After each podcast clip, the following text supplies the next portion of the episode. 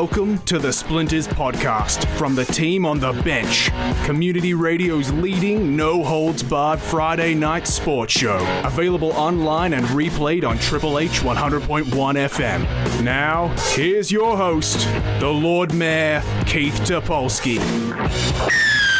Welcome to a very special edition of Splinters on Triple H 100.1 FM, triplehfm.com.au. You can also download us podcasts.com, TuneIn, Spotify, iTunes, wherever you get your podcasts. I'm the Lord Mayor. We're very proud parents. Lord Mayor of tonight. Leichhardt? Yes, Lord Mayor of Leichhardt as well, whatever you want. But we're proud parents tonight. Every one of us on the bench and on Splinters is a very proud parent tonight because our little baby is six months old.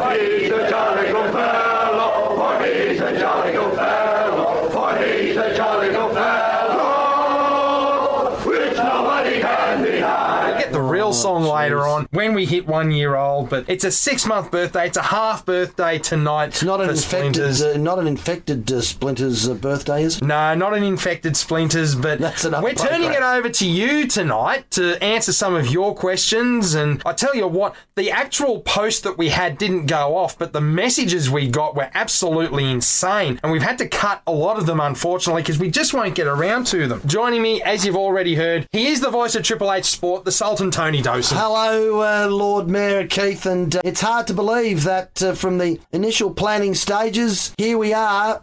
So many months down the track, and we've kicked some goals with splinters. Absolutely no doubt already. You've only got to have a look at some of the episodes and the response we've had to some of the episodes of splinters already to see what potential is there in months and years to come. Well, we've broken 100 hits on our Sydney Shield and our what was ISP and our Canterbury Cup and got very close on some of our ice hockey content and the cricket has just gone off and I think that's where Gremo, our... the Gremo Memorial Gremo Shield has gone huge. Off. And the, the Gordon Women's Cricket Extra went through the roof. And uh, the death of the A grade uh, specials the last couple of weeks have also got their share of, Mm. of, of hits too because people care out there and people want to hear the other things in sport that the big boys couldn't be bothered to tell you. Let's get stuck into it because we are going to be running short on time. There's that much to get through. If it's going to be a Dawson Topolsky start, then there's only one way to start. We got a question from Billy at Mount Colah. No, not that Billy. He lives down in the Shire. Mm. From Billy from Mount Colah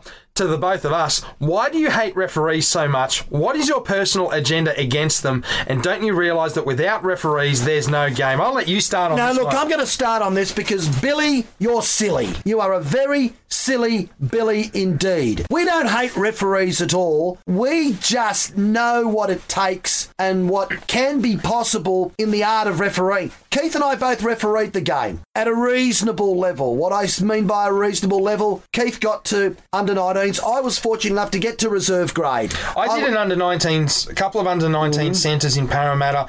I ran some A grade lines, and I was called up to run what is now the equivalent of a Sydney Shield line a- as a backup. I was a referee in the old George Tooke Shield and Canberra Cup and the Molonglo Shield, now Canberra Raiders Cup reserve grade competition. I got to the centre there, and I also got to the centre in Western Australia as well at a reserve grade level. Was lucky enough to get to a, a WA grand final line 20 years ago when I was much younger and probably much fitter than what I am now. So I've seen what happens. I would we would like to think we know what it takes to read the the art of uh, running a game of football. Uh, in the centre because it's not just about the rule book it's about man management woman management player management as well the only agenda that we have is to try and better referees, is to try and have a better quality of referee, referee at the level that these players play at now. They are very good players at Ron Massey, Sydney Shield, and Canterbury Cup and Queensland Cup level. They are the next grade up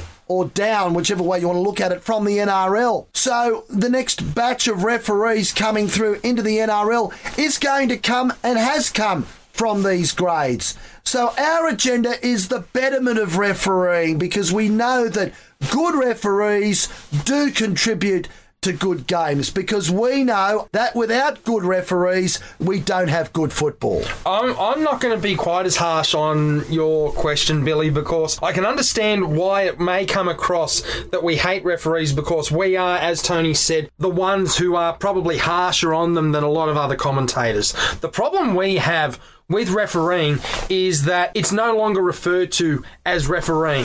They talk in the New South Wales Rugby League and the NRL in particular, they're not referees anymore, they're game managers. And they have KPIs, I think it was 16 to 18 penalties per game, Yep. is what was expected of them under Tony Archer. I don't know whether that's the case with Graham Annesley anymore. And you've got this interpretation and that interpretation, and this has to be done, and this constitutes a penalty, but that doesn't constitute a penalty. The reason guys like Greg McCallum was so good, the reason why guys like Bill Harrigan were so good, to my mind, Paul Simpkins is the best referee I've ever seen. I know Tony disagrees with me on that, but Simpkins, as far as Tony was concerned, he was up there as well. Yep. These guys didn't get their KPIs. They understood the game, they knew the game, they read the game, and they went out there and let the game sort itself out. And if there was a penalty to be given, it was given. The KPIs these days are a problem. The attitude of you have to have a black and white interpretation is a problem because then referees will be manipulated by coaches like the Craig Bellamy's and the Wayne Bennett's who will figure out a way to get around the rule. All you have to do is let the referees officiate the game as they see fit, and that will solve the problem. But before you get there, you have the New South Wales grade squad. And this is going to be featured more in the next question, but there is still a distinct divide. And I know that I went off a couple of weeks ago at Bear Park in the Canterbury Cup match between North Sydney and Western Suburbs. I know I had a dog in the fight, but seriously, there has to be a point at which you say to a referee, no more. You cannot keep doing this. There have been referees in the past who had shocking debuts. Shane Hayne was one and he turned out great.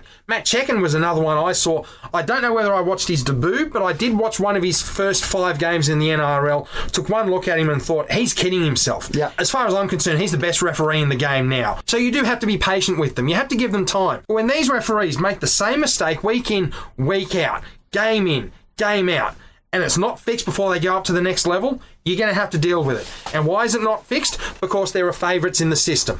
Which brings us to our next question. Certainly does. One bit, one more point very quickly mm-hmm. before we get to that next question. Uh, and that is this. What we hate, or what I hate, is the fact that there are these artificial KPIs, these artificial barometers that make judgments on how a referee has gone, when the only barometer of how a referee should have gone or should go in a game is how the game flows or doesn't, whether there are 25 penalties or two, and whether the two teams have decided the result of the game rather than the referee. Because frankly, our agenda is to try and get it back to the teams deciding the result rather than referees driven by unhealthy and abnormal and artificial KPIs which have nothing to do with the game itself. At Parramatta, and this will be my last word on it, there was a referee that I coached alongside a particular referee who shall remain nameless. He's also in the NRL squad at the moment. He's been pocketing for Ben Cummins the last few weeks.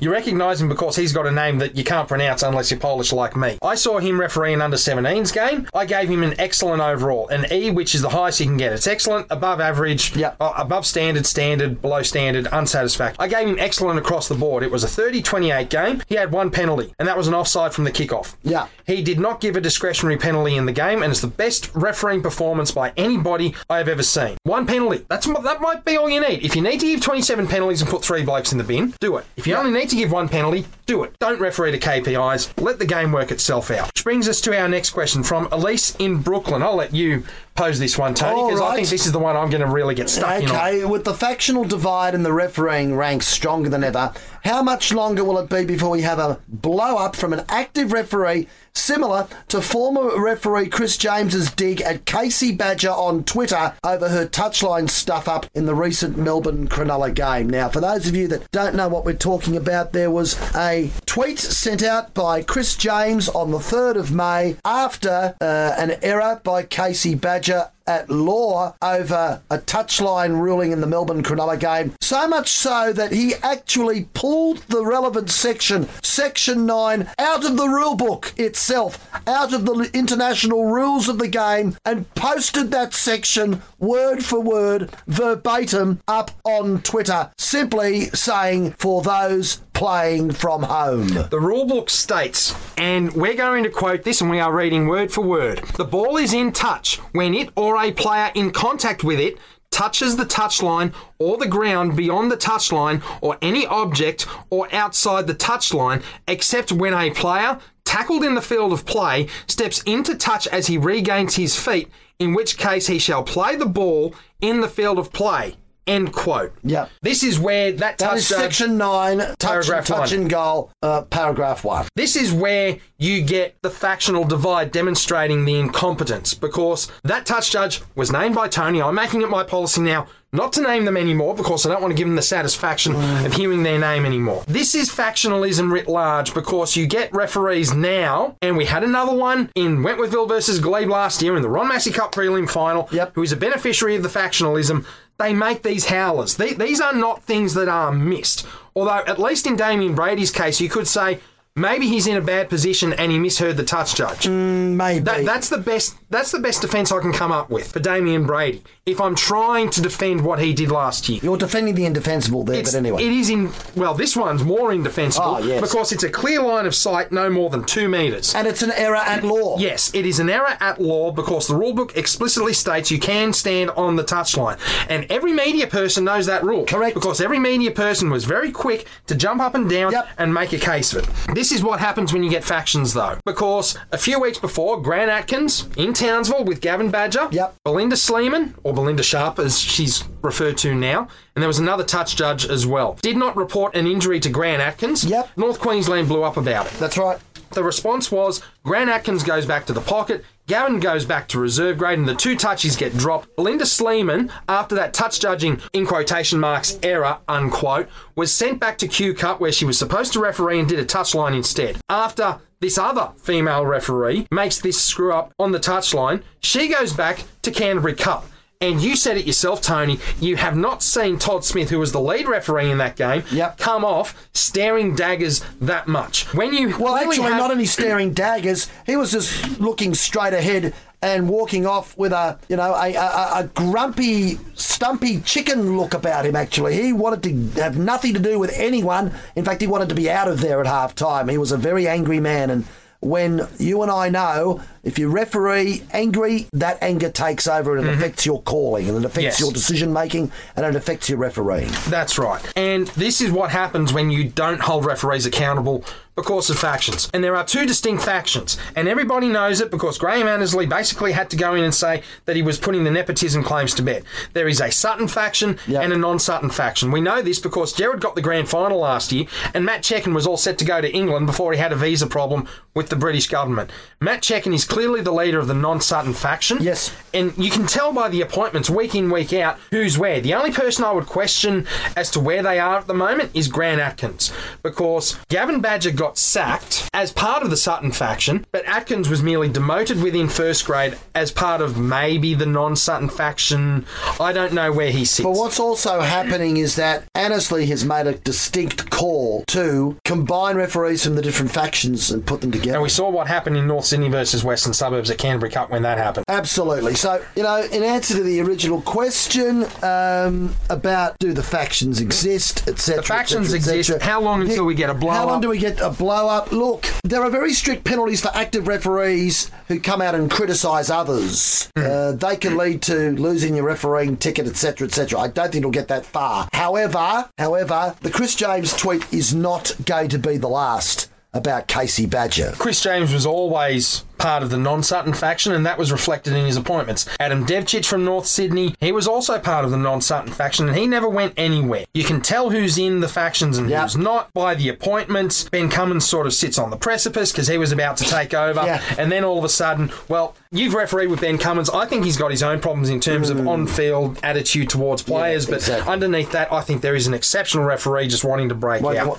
Yep. How long until it happens? Well, I don't know whether it will happen, but Luke Phillips certainly had some interesting things Oh, to say oh, not yes. that long ago Yes. about the factionalism, and that's why he left the refereeing ranks. Luke Patten is no longer a member of the Correct. video refereeing ranks. He's back playing on the south coast and working in the coal mines. Yes. That, that tells you all you need to know. Would you rather be a video referee in the Sutton system or work down the coal mines? Luke Patten chose the coal mines. That that's a pretty ugly indictment for what refereeing has become under the Sutton regime. The best administrators have been the dictators in the history of rugby league, going all the way back to S. George Ball, etc. And frankly, the best referees administrators have been the hard nosed men and women who haven't taken much rubbish in their respective uh, areas and in from their respective. Uh, off-field groups. So maybe thread- we maybe we need another dictator now to lay down the law. Is Annesley that dictator? I I'm think not the common sure. thread with the refereeing administrators as well, the really good ones,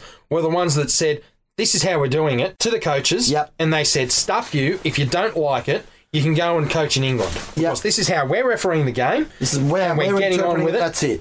And if you don't like the referee's call, bad luck. Move on. That's all there is. I think we've spent more than enough oh, time Oh, on yes. that. So let's move along. And this is one that we'll also get to in the second half when we bring everybody else in. But we Yep. thought refereeing is just going to take up so much time that we're just going to get that out of the way and we're going to kick things off. Yep. Then we'll bring the rest of the boys in for the second half of the show. Absolutely. So this one is going to be touched on a bit later on. And it comes from Mick from Turramurra. And it's quite appropriate. Turramurra, the heart of rugby oh, territory. Oh yes. Can the Wallabies do anything at the World Cup in the wake of the Israel Folau?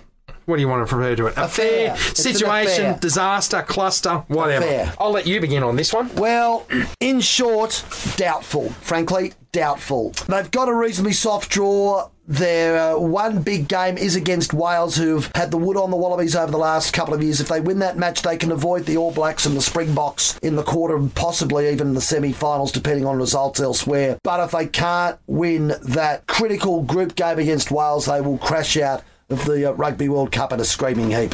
If they win that match, they're through to the quarterfinals, and who knows what may happen from there. That's how tight the margins are.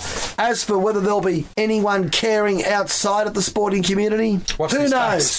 TBA, TBC. But in short, probably not. They'll make the quarterfinals. They'll get out of the group, if only just, but that's going to be as far as it goes. In terms of what the Wallabies face on the back of the Israel Folau affair, I don't think it just comes down to Israel Folau because what we see on the Wallabies at the moment could be a very different beast hmm. to what we end up seeing. What we end up seeing at the World Cup itself, because if Folau ends up getting sacked, which I have no doubt that he will be, Yep. because that's basically what they've laid the platform for now, the high level breach.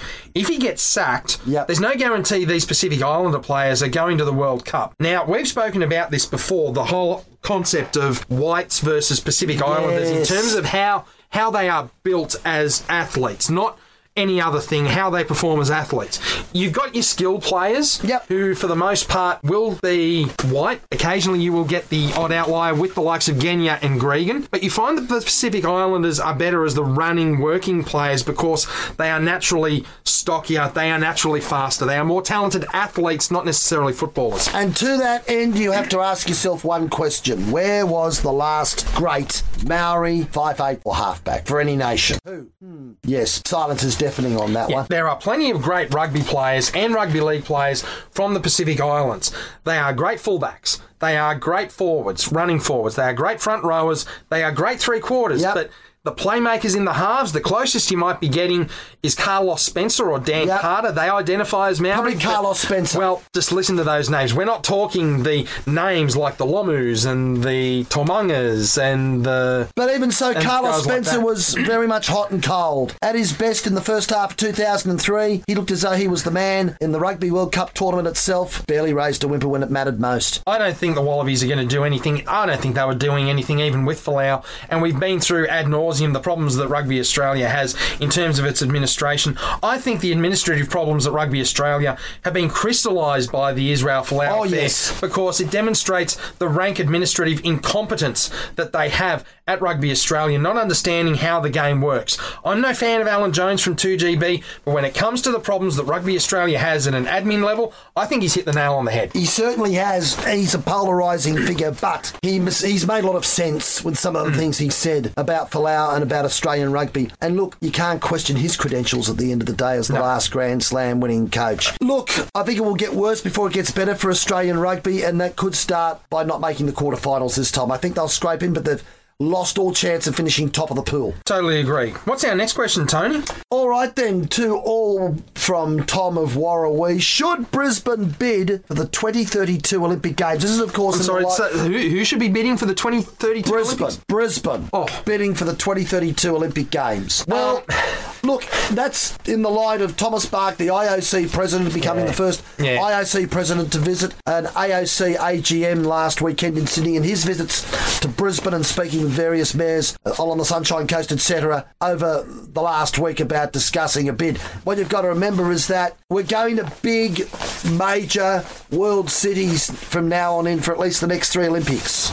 Tokyo, Paris, LA. All three are big cities. All three have hosted the Olympic Games before, so they'll make the most of, of those uh, those times now. Which means that the next available Olympic Games is 2032. And look, Brisbane have made the right noises so far. Thomas Barker's made the right noises so far. But I want to see this program take some fruition over the next 18 months and see if it's still in the prime position for 2032, remembering that those rights don't go up until 2025, six years' time.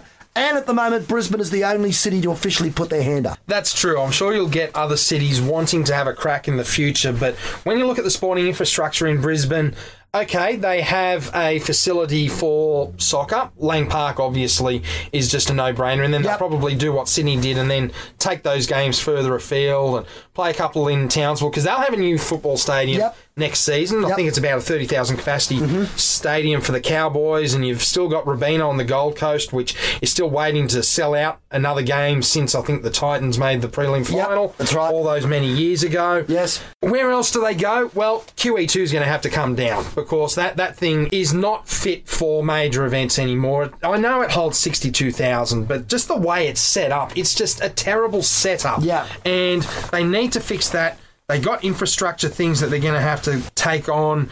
And there's a lot that goes into an Olympic Games. And in terms of some of the things that the Queensland state government is facing at the moment, I'm not getting political, but they're not doing as well on the things that Queenslanders want them to do as they otherwise might.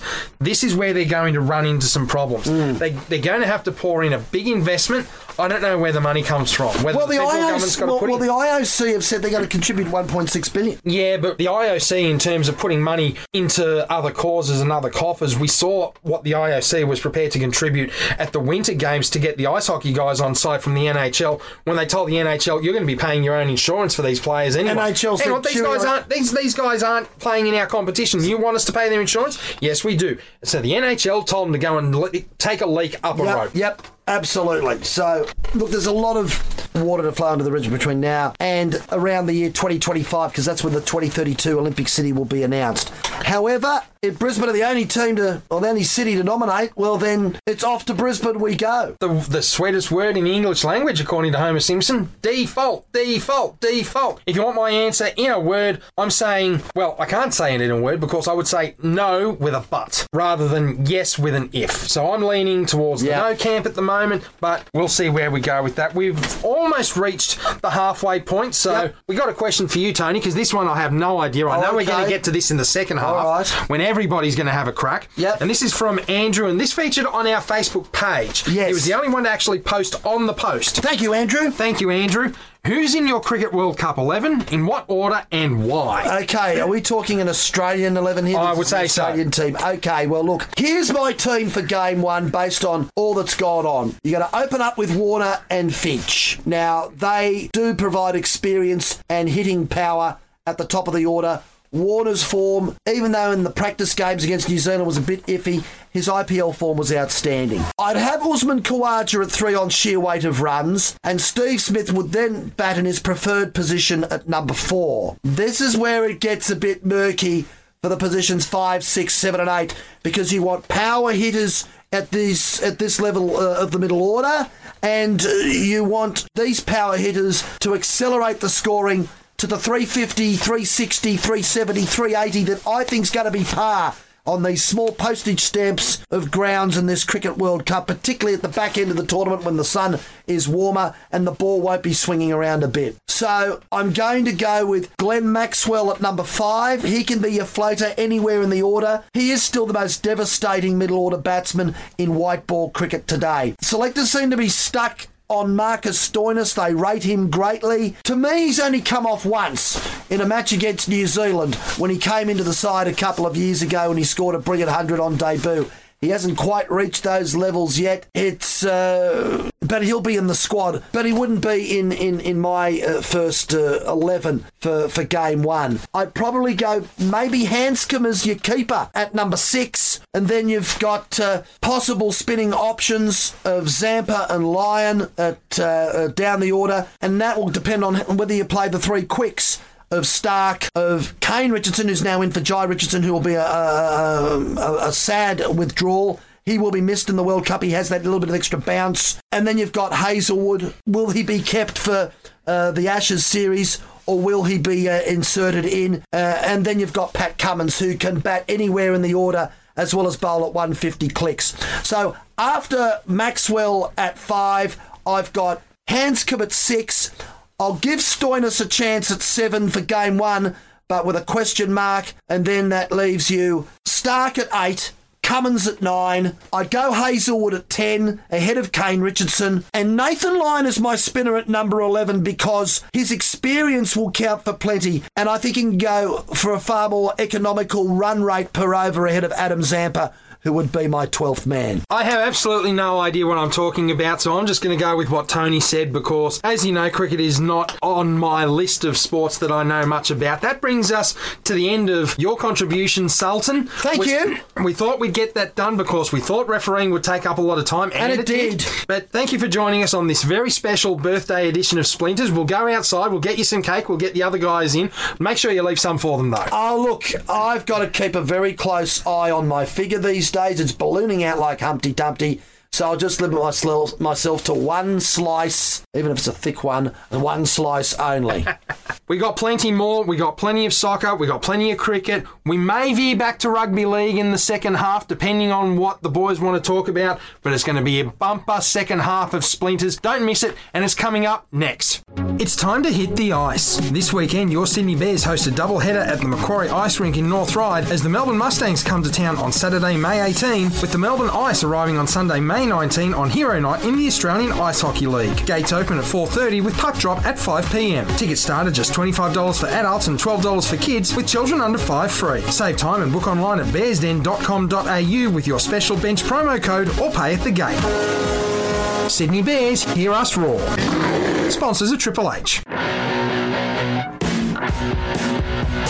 Welcome back to Splinters on Triple H 100.1 FM, triplehfm.com.au, and you can also download us at podcasts.com, Spotify, TuneIn, iTunes, wherever you get your podcasts. We're taking over the podcast world. Keith Topolsky, the Lord Mayor of Leichhardt, with you on this very special edition. Our baby is six months old today, and we're all very happy parents. And Tony's shuffled out of the studio. He's enjoying the birthday cake outside. And in the studio now, we've brought in the heavyweights. Anthony Caruso's under lock and key. Roxy wouldn't let him out. And Dom Rizzuto, well, apparently you need to have working use of both legs to be able to talk. I don't know how that works, but joining us to discuss all things football, all things cricket, all things rugby, even Olympics, the Canberra Kid has returned from exile. Jack Aquilina, what's doing? Hello, hello everyone. It's been a long, long time between drinks for us, but look, look looking forward to be back and uh, looking forward to seeing you blokes again because it's been a long time and uh, missed it. Also joining us, here's the hat rack, the wearer of many hats. He's collapsing under the weight of all the hats. Manly's favourite son, our own Warringah rat, Shane Evans. G'day, guys, listeners. Yeah, looking forward to celebrating six months. Who would have thought of it? Six months ago, we thought we'd try this, see how we go, and Doesn't feel like six months. now. I'm going to be honest. No, it doesn't. We've only been on Feels like- one. Yeah, I know. Still, Two. Two, yes, Yeah, two, sorry. Also joining us, you did hear the voice, and as soon as he walked in the studio,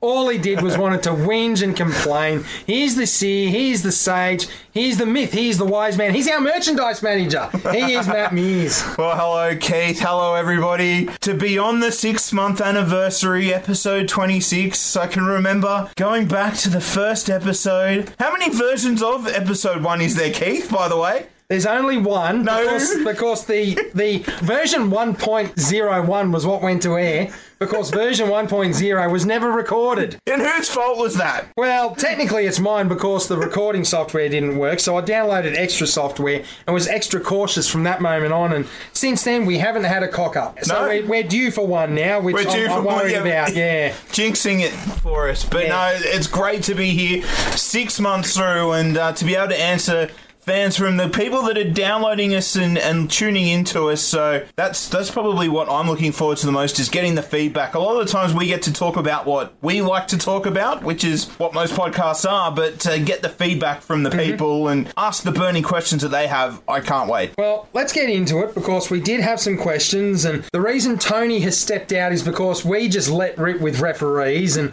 I'm sure they'll Yeah, be to a give them a timeout. Well, yeah, it is a timeout. so, Timeout or Valium?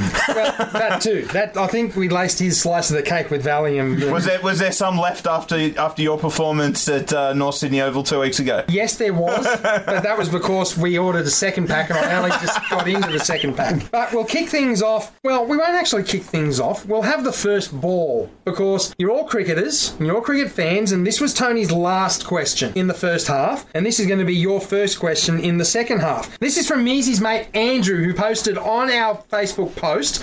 Everybody else sent us Facebook messages, but he posted on the actual post asking for questions. We'll start with Measy.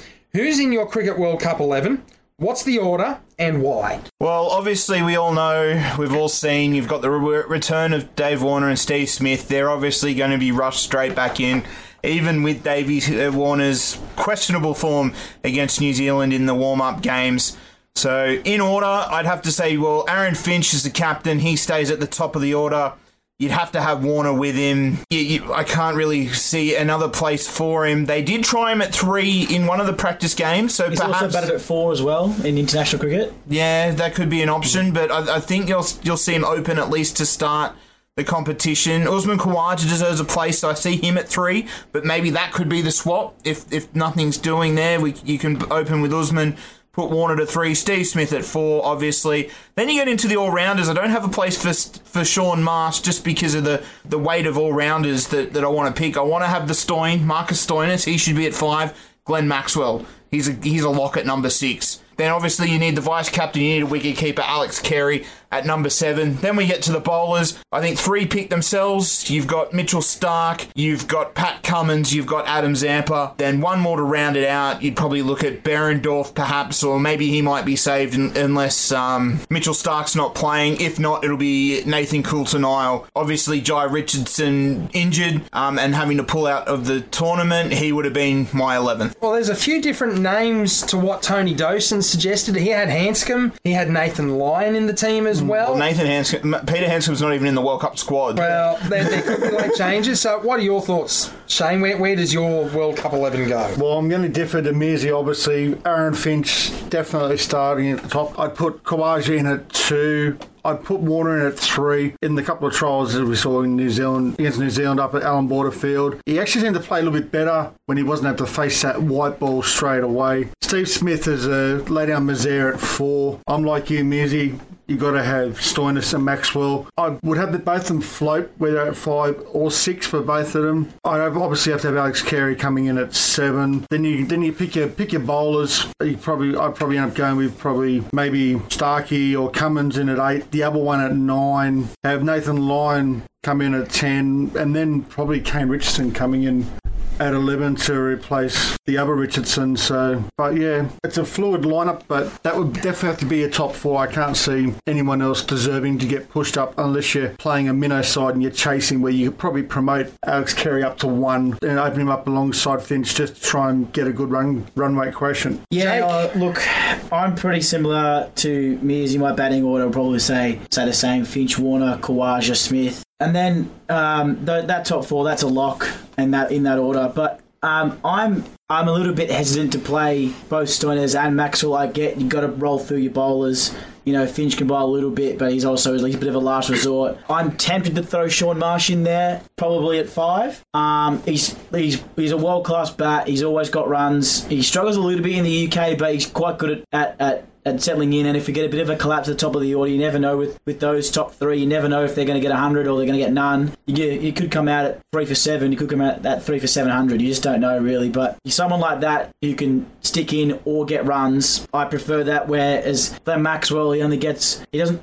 I, I've never rated Glenn Maxwell that highly. Short form, yes, you got to have him in there. He's a very very uh, good person that, that come in and hit a lot of runs quickly. But if the water shakes, I'm, you know, I'm always hesitant when he comes out because he's got that ability to play a dumb shot, get outs cheaply, and so does Stoinis. So I, I, I'm tempted to put Shaun Marsh in there at five and then have, you know, that that Maxwell or Stoinis, depending on the day, it's overcast, it's swinging a little bit, pace, pitch to play pace bowling, you play Stoinis. If not, you play Maxwell. I'd have the same. I'd have four pace bowlers, and if it's that kind of weather, or and then I'd have Lyon in instead of uh, probably Kane Richardson. I'd have Lyon in if if you know the deck uh, is a little bit to, uh, to spin bowling. So, but yeah, otherwise I'm pretty similar to Mizzy. So there's a bit of conflict there. Not necessarily, well, certainly not in the top of the batting order, but maybe what spin you're using, whether it's Lyon or it's a Zampa The, or. the issue's the middle order, where, whether you're going to go with five batsmen or two all rounders and four batsmen. That's your issue. And look, Australia, they they can get to you know play as Shane said, a sort of a, a tier two country and play. You could play five batsmen or four batsmen and two all rounders and give everyone a crack and try to carry at the top. a Or, question without notice then would if you did play either Maxwell or Stoinis and not both, is Finch's overs enough? Have we seen enough from Steve Smith's bowling in the tournaments like we saw him bowl a bit in the Kingsgrove T20 Cup and, and did well? We've seen him bowl a few other things. That's maybe something he could have worked on in his year off. Would he be up to being that six bowler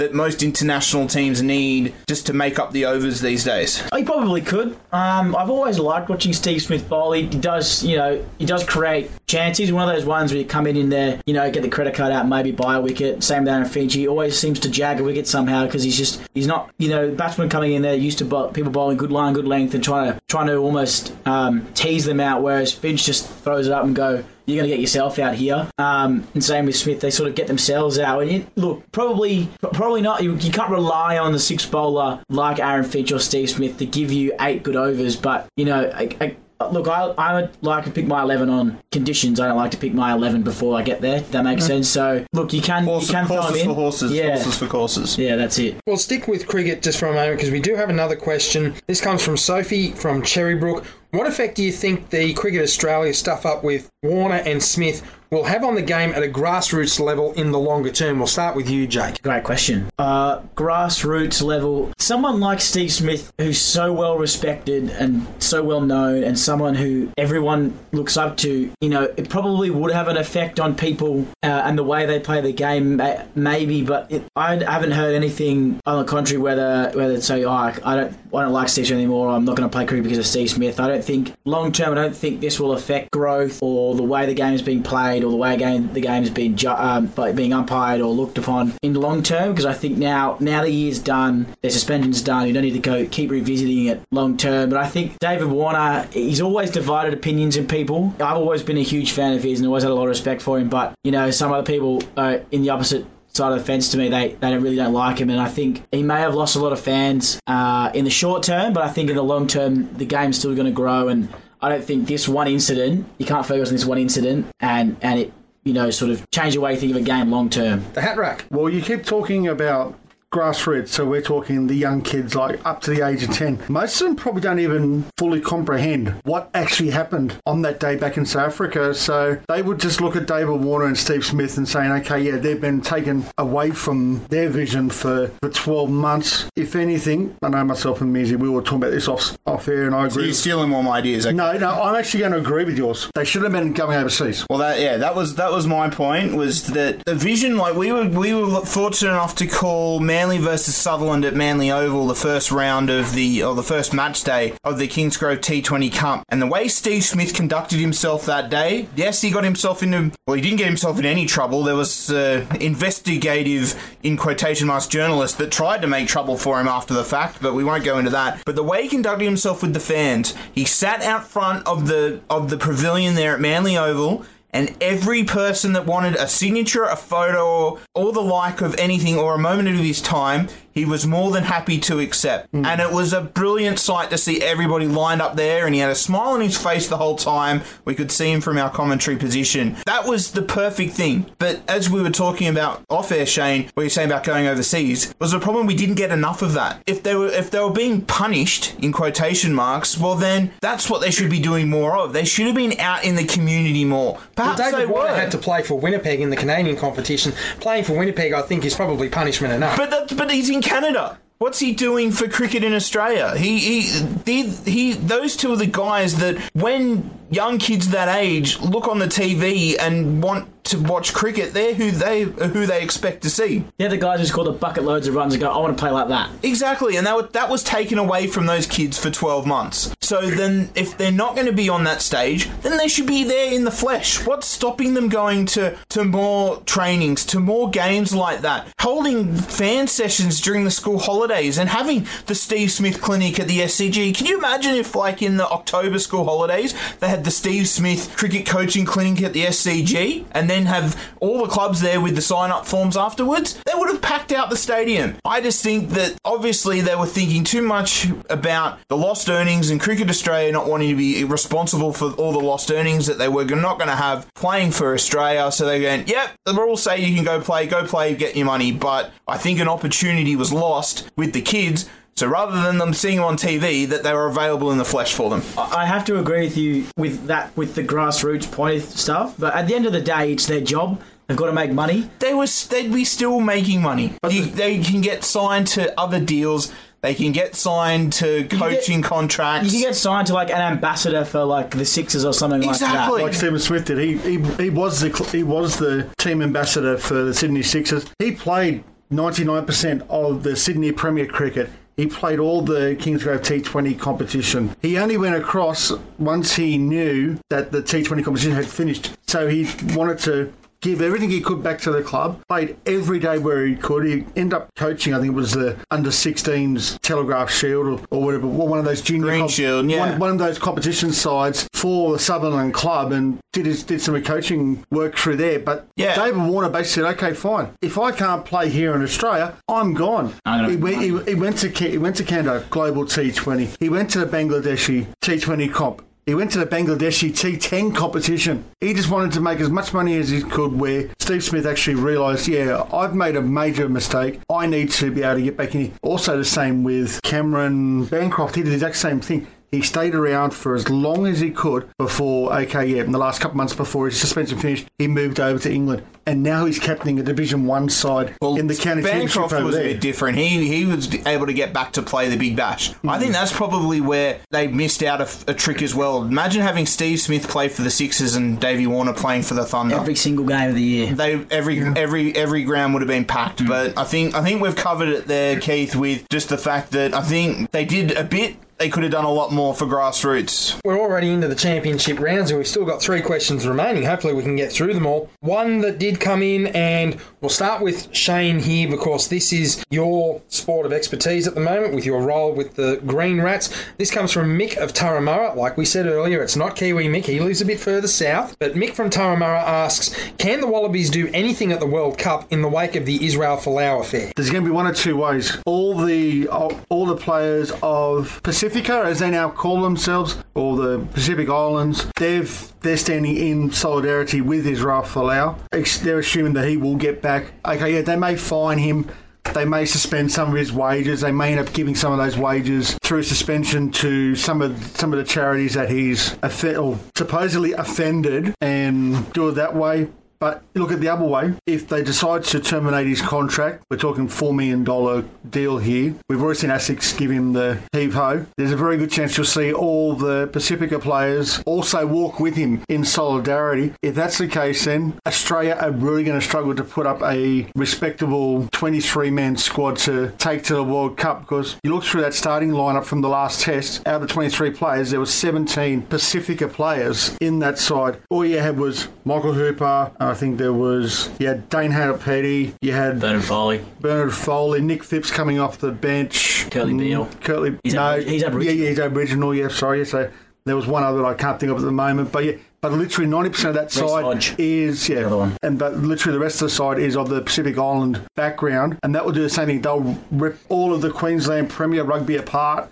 Rip apart all the shield rugby because all the players will just sit there and go, you know what? Stuff is all. We're not playing. He comes back in, then we'll come back. Or you want to take it into hockey terms? It's almost like having a having a losing a season to a strike. That's literally what would happen. That has happened in the NHL before. Don't know whether we'll lose a Super Rugby season to a strike, but Jake, I know you were pretty keen to get stuck into this one. What can the Wallabies do at the World Cup, if anything, given that it looks as though now that Folau's been done for a high grade breach, according to the hearings panel, that he's probably he's on the way out. Yeah, look, if he if if he's on the way out, which it, look, it is looking more likely now that he is on the way out, I think as as as a as, as much of a good player as he is, I think he can be replaced as anyone can be, and. Uh, and this is going to be a bit of a controversial opinion. We're, we're no strangers to controversial opinion here, but I, I think recently, especially in the last 18 months, he's been nowhere near as good as he was when he first came to rugby union. Nowhere near. He's he's really struggled. Uh, you know, a lot of media attention and all that kind of stuff. It might have got to his head a little bit, but he really struggled. He's lacked a little bit in defence.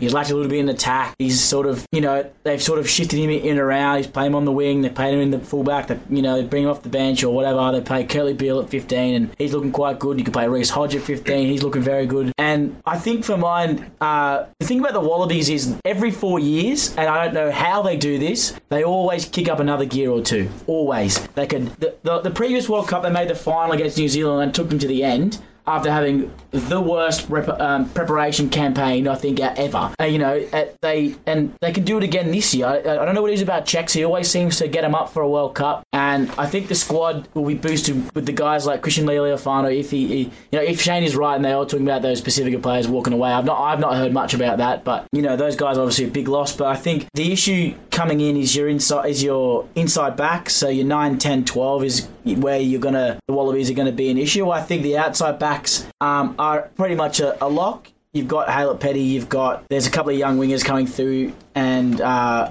Reece Hodge and Kurtley Beale all play outside back. Kuridrani could play outside back as well. So they're pretty much locked in. It's your inside. Who's going to play nine? Who's going to play ten? And who's going to play twelve? Are they going to pick Genia, Cooper, Lealiafano at twelve? They're going to put Lealiafano at 10 and then they're going to put you know uh, there's rumours of like Ashley Cooper and stuff being picked again to play in the World Cup so um, who's going to play nine is it going to be Phipps is it going to be Genia is it going to be um, Nick White is it going to be the uh, the young bloke from the Rebels whose name escapes me um, What, Will Genia? oh, it- oh, yeah he's in the Rebels now isn't he Will Genia and Quade Cooper playing the Rebels, they do. Rebels. Sorry, that, yeah, yes, Yeah. you know, there's there's so many options there. So I think I think the Wallabies will do okay. They always do okay in the World Cup. So that's my opinion there. Well, I said uh, I agree with Jake. One man doesn't make a team. I'd be as much as as much as all the other stars have come out and say that they'd walk with um, in solidarity. I don't think that'll end up happening at the end of the day. I do. I just think that yeah, as Jake said, they'll they'll they'll be able to fill the gap. Will they be as good? Maybe not, but maybe it might have a bit more unity to the team. They might play a little bit better. They might be a little bit more gelled without the distractions there. But at the end of the day, Folau went against what his employers wanted, and I can say if we did something similar at our nine to five jobs, we wouldn't be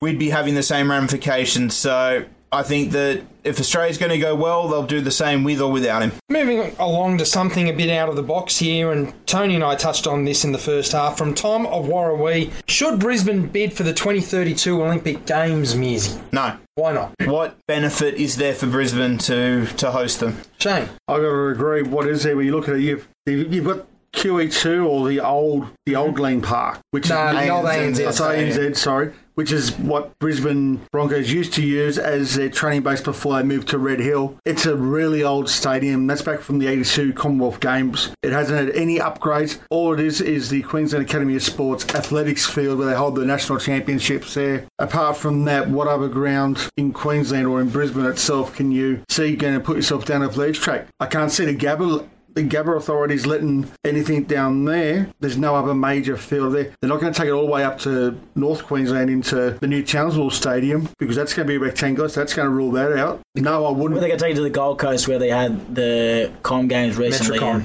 yeah, and Metricon, but I, I but I don't, I don't see the benefit to holding it in Brisbane. You know, if they can, they can barely the the bloody um, Suncorp barely held together for eight games of rugby league. How's it going to work together for two weeks of, of any sport? If you're going to do any Olympics here in Australia, if anything, I'd be really weird and I'd take it across to Perth. I'd stick it in Optus at Optus Stadium, have the athletics field in there because when you see most of the athletics or the AFL fields, the 15 metres from the fence to the actual playing surface is already synthetic grass, so it isn't too hard to be able to lay the running track around over the top of it. Yeah, might need to be tweaked slightly, obviously for the for the side straights, but you could probably do that there. You've got a couple of good soccer stadiums out there with where Perth Glory play at HBF Stadium out there. You could also use the WACA because it's still available as a sporting arena. You play basketball out of Burswood. You do the tennis at Burswood. You got a nice aquatic centre out there. If Australia's going to go for one, I'd take it to Perth. I actually don't mind that option. I think with Brisbane, they'd have to spend too much money to make it economically viable. I think with Perth, they've got it there. And then Perth could be somewhere that they can entice people to come. It's now one trip from London all the way to Perth. Those sort of things. I just think, yeah, Brisbane, I don't see the benefit of them having it. Maybe a Perth would, would benefit from them. I think they would benefit more than Brisbane. It's also At least, Per- sorry to interrupt, but at least Perth's got the in- infrastructure there now, as you Yeah. said. Yeah, but it's also when you think about it for rugby teams, you go Sydney, Perth, like South Africa. Perth's your stop. That would make it a lot better for the team countries coming over from that side of the world too. I think, I think, sorry, but I think realistically, uh, as you know, you made some good points about Perth. Like realistically,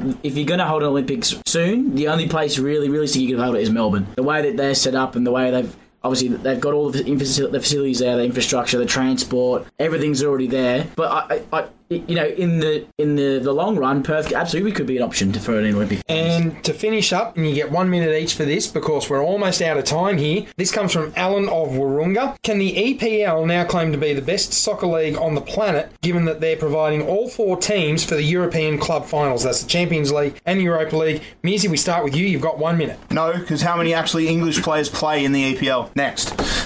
No, I, I don't think uh, I'm with Mearsy. Too many international players and not enough homegrown talent. If you look at it from a player point of view, no, it's not. But if you look at it from a competition point of view, yes. Where all where all the other semi-finalists come from? Ajax eh, through the Dutch Er- Eredivisie. You had Barcelona. You had Real Madrid. You had Bayern Munich. They're the top clubs in their competition, but none of them were able to beat the sides that were playing in the competition. Don't forget Obviously, two miracle wins to bring. Yeah, well, and, and you, and you look three, three out of four, really.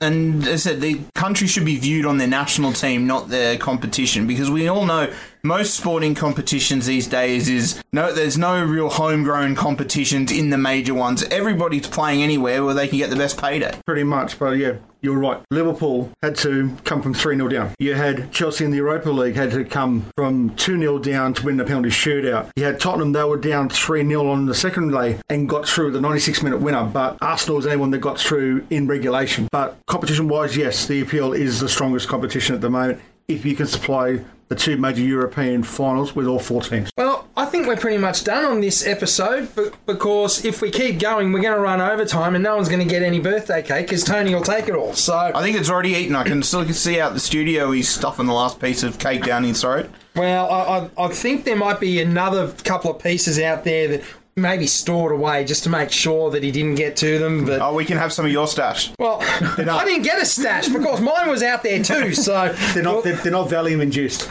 Oh, here we go. We'll there's no, there's do. no referees or West Tigers playing, so we should be okay. Well, that that's true. And once you go back and do have a listen to what we said about the referees, you'll you'll understand that we did get a little bit fired up, and that's why No. we didn't get into too much other You stuff. and referees, I thought you guys were best mates. well, we did make some legitimate points. Well, you are you are good mates with Todd Smith, but his partner. he got a he got a plug too, and that game got a plug as well. yeah, Don't but worry his about that. partner. Yeah, I'm not even going to bother it. But Jake, we found you again. We looked you up on the GPS. We got a hold of you. It's been great milk having you carton back. worked. Always the a milk carton did work, and hopefully we see more of you again. Yes, definitely see more of me in the in the not too distant future. The hat rack, how's the back holding up with all those hats? Yeah, it's not too bad. Picked up another one on the weekend, doing a bit of rugby's TV work for the sideline of that Sunwolves game. It was actually quite good to. That's why the ratings tanked.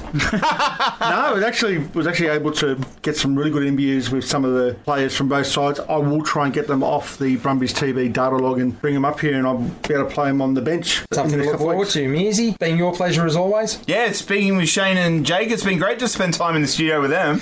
nice way to turn it around. I'm the Lord Mayor Keith Topolsky. Been great having you with us on this six month anniversary birthday edition of Splinters. We got a big bench coming up this week. Another Bears interview. I'm not sure who we're getting in yet, but it's going to be another hockey interview. I know you want Brian Funes back. We'll see what we can do with your Mighty Ducks friend now, but that will make two weeks in a row. So we're not quite sure, but we'll see what happens. 45, an hour, hour and a half, you're just taking over the show? Why not? We'll see what we'll see what happens. Great to have the Sydney Bears on board.